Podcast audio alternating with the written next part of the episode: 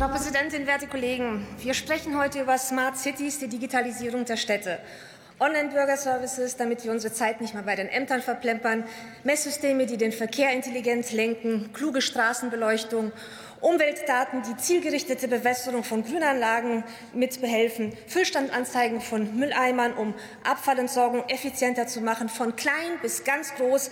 Digitale Lösungen machen unseren Alltag einfacher. Doch während die Smart Cities in anderen Teilen dieser Welt mit großen Schritten voranschreiten, passiert in Deutschland zu wenig und wenn, dann einfach mit zu geringer Geschwindigkeit. Daher begrüße ich den Antrag der Union, hier jetzt ein bisschen Tempo zu machen. Ich frage mich nur, warum haben Sie das die letzten 16 Jahre lang nicht gemacht, als Sie an der Regierung waren? So viele Möglichkeiten nicht genutzt. Aber sei es drum, wichtig ist jetzt mal zu gucken, woran es hakt. Und da komme ich wieder einmal bei der typisch deutschen Bürokratie an. Manche Förderrunden dauern einfach Monate, weil es immer wieder offizielle Nachfragen gibt. Die Kommunen sagen deutlich, dass die KTS zu bürokratisch und zu wissenschaftlich vorgeht. Es fehlt schlicht die kommunale Praxis. Zudem würden Maßnahmen aus heiterem Himmel nicht mehr gefördert, und einige Kommunen rufen daher die Gelder gar nicht mehr ab.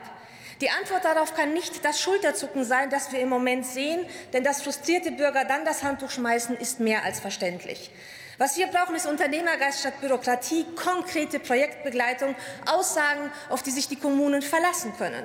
Was wir nicht brauchen, ist mehr Gerede, mehr sogenannte Kompetenzzentren, mehr Bürokratie, liebe CDU. Das hatten wir die letzten Jahre. Das hat nicht funktioniert.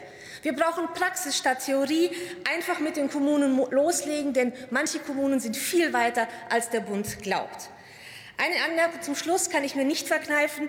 Ich bin voll für die Digitalisierung. Aber wenn wir über Smart Cities sprechen, dann sollte man auch den nötigen Wohnraum für die Menschen schaffen.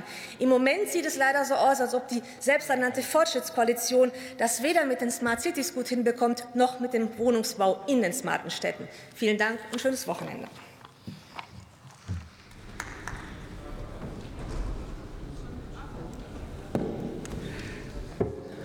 Da bin ich wieder.